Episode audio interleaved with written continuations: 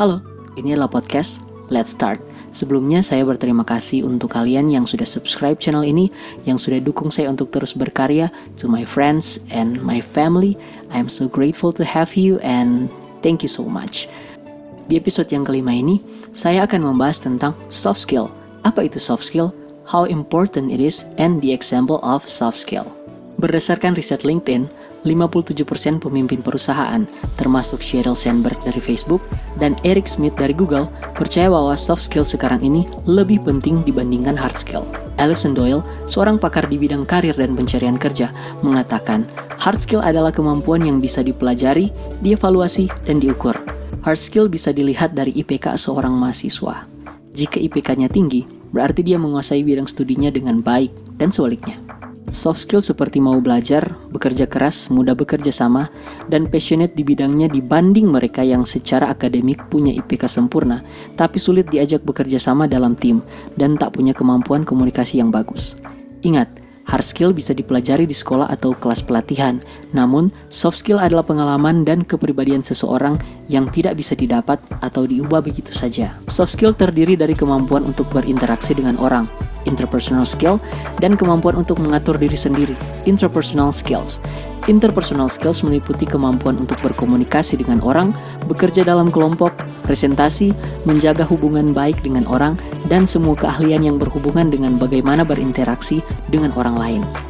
Intrapersonal skill adalah kemampuan untuk mengatur diri sendiri seperti manajemen waktu, mengatasi stres, memotivasi diri sendiri, responsibility, creative thinking, self-confidence, proaktif, dan kemampuan untuk membenahi diri sendiri untuk menjadi pribadi yang lebih positif.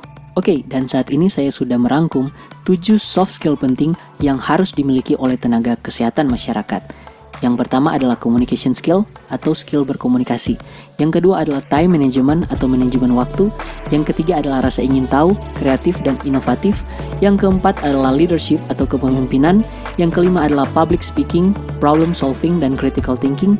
Yang keenam adalah kerjasama, kolaborasi dan networking. Dan yang ketujuh adalah etika, moral dan profesional. Oke, okay, now the first soft skill is komunikasi yang baik. Soft skill yang satu ini memang sangat penting dimiliki, baik untuk profesional muda maupun untuk kehidupan bermasyarakat sehari-hari. Cara mendapatkan soft skill ini dapat kamu mulai dari menjadi pendengar yang baik. Ketika seorang mendengarkan orang lain bicara, kebanyakan orang akan fokus pada apa yang harus dikatakan selanjutnya, bukan pada apa yang sedang dibicarakan.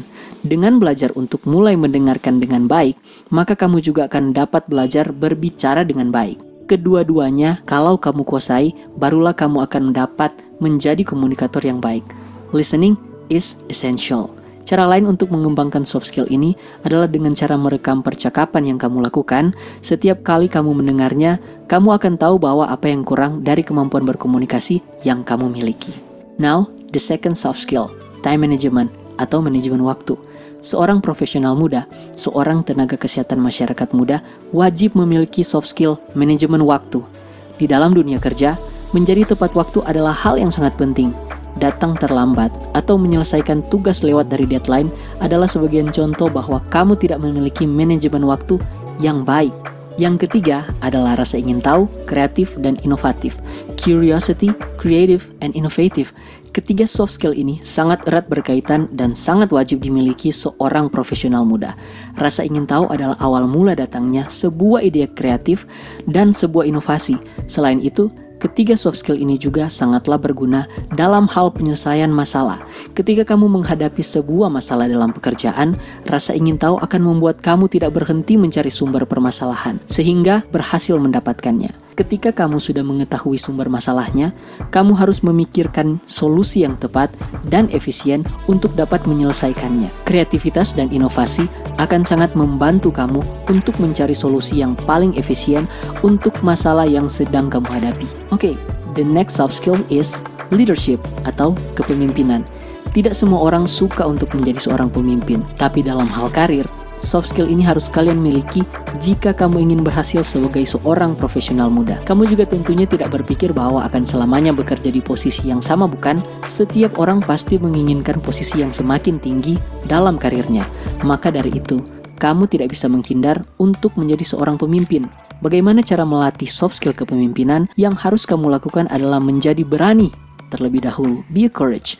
Kamu harus siap untuk menjadi pemimpin kapan pun kesempatan itu datang padamu.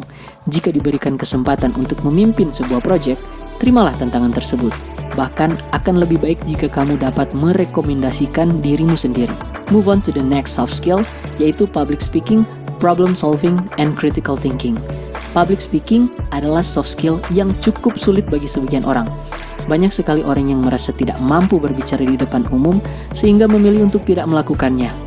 Tapi, jika kamu ingin sukses sebagai seorang tenaga kesehatan masyarakat muda, kamu harus berani menaklukkan soft skill yang satu ini. Pada awalnya mungkin memang terlihat menakutkan, tapi satu-satunya cara untuk menguasainya adalah kamu harus melakukannya sesering mungkin hingga akhirnya kamu terbiasa melakukannya. Setelah public speaking adalah problem solving. Di zaman sekarang, kamu tidak bisa jadi orang yang pasif.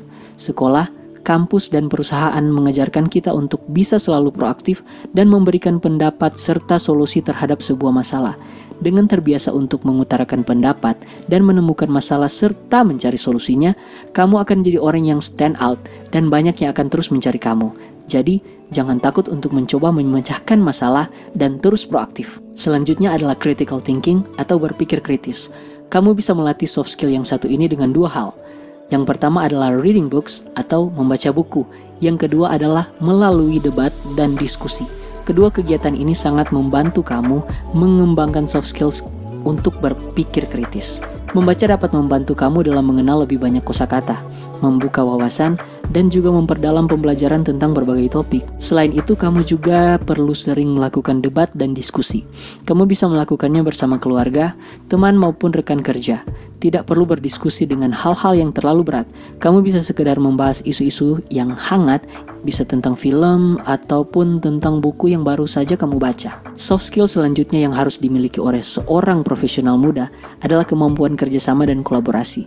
Menjadi seseorang yang bisa diajak bekerja sama di dalam tim sangat penting untuk karir kamu. Banyak orang yang mampu bekerja sama sangat baik jika bekerja sendiri, tetapi kesulitan ketika harus bekerja sama.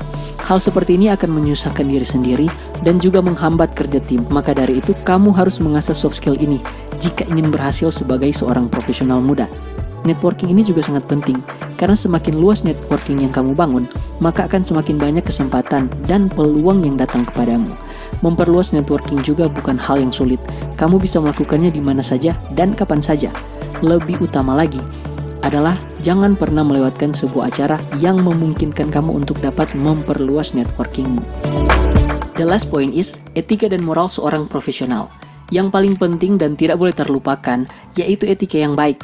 Walaupun kamu pintar, memiliki kemampuan di atas rata-rata, dan beragam skill lainnya, tapi tidak diimbangi dengan etika dan attitude yang baik, kamu bisa tidak disukai rekan kerja kamu nantinya. Jadi, belajar untuk selalu menghargai orang lain, berkelakuan baik, punya semangat yang tinggi, dan terus berpikiran positif. Oke, okay, that's it guys. 7 soft skill yang paling dibutuhkan dan harus dimiliki oleh seorang sarjana kesehatan masyarakat. Dan ini menuntun kepada suatu kesimpulan bahwa kita itu miracle tante M for managing, innovating, researching, apprenticer, communitarian, leader, and educator. Di situlah letak kesimpulan saya, di situlah letak kita dan tugas kita dan apa yang harus kita miliki sebagai seorang sarjana kesehatan masyarakat. Terima kasih guys telah mendengarkan podcast ini. Semoga ini berguna, semoga ini bermanfaat dan sampai jumpa lagi di episode selanjutnya. Thank you guys. God bless Sulawesi Utara.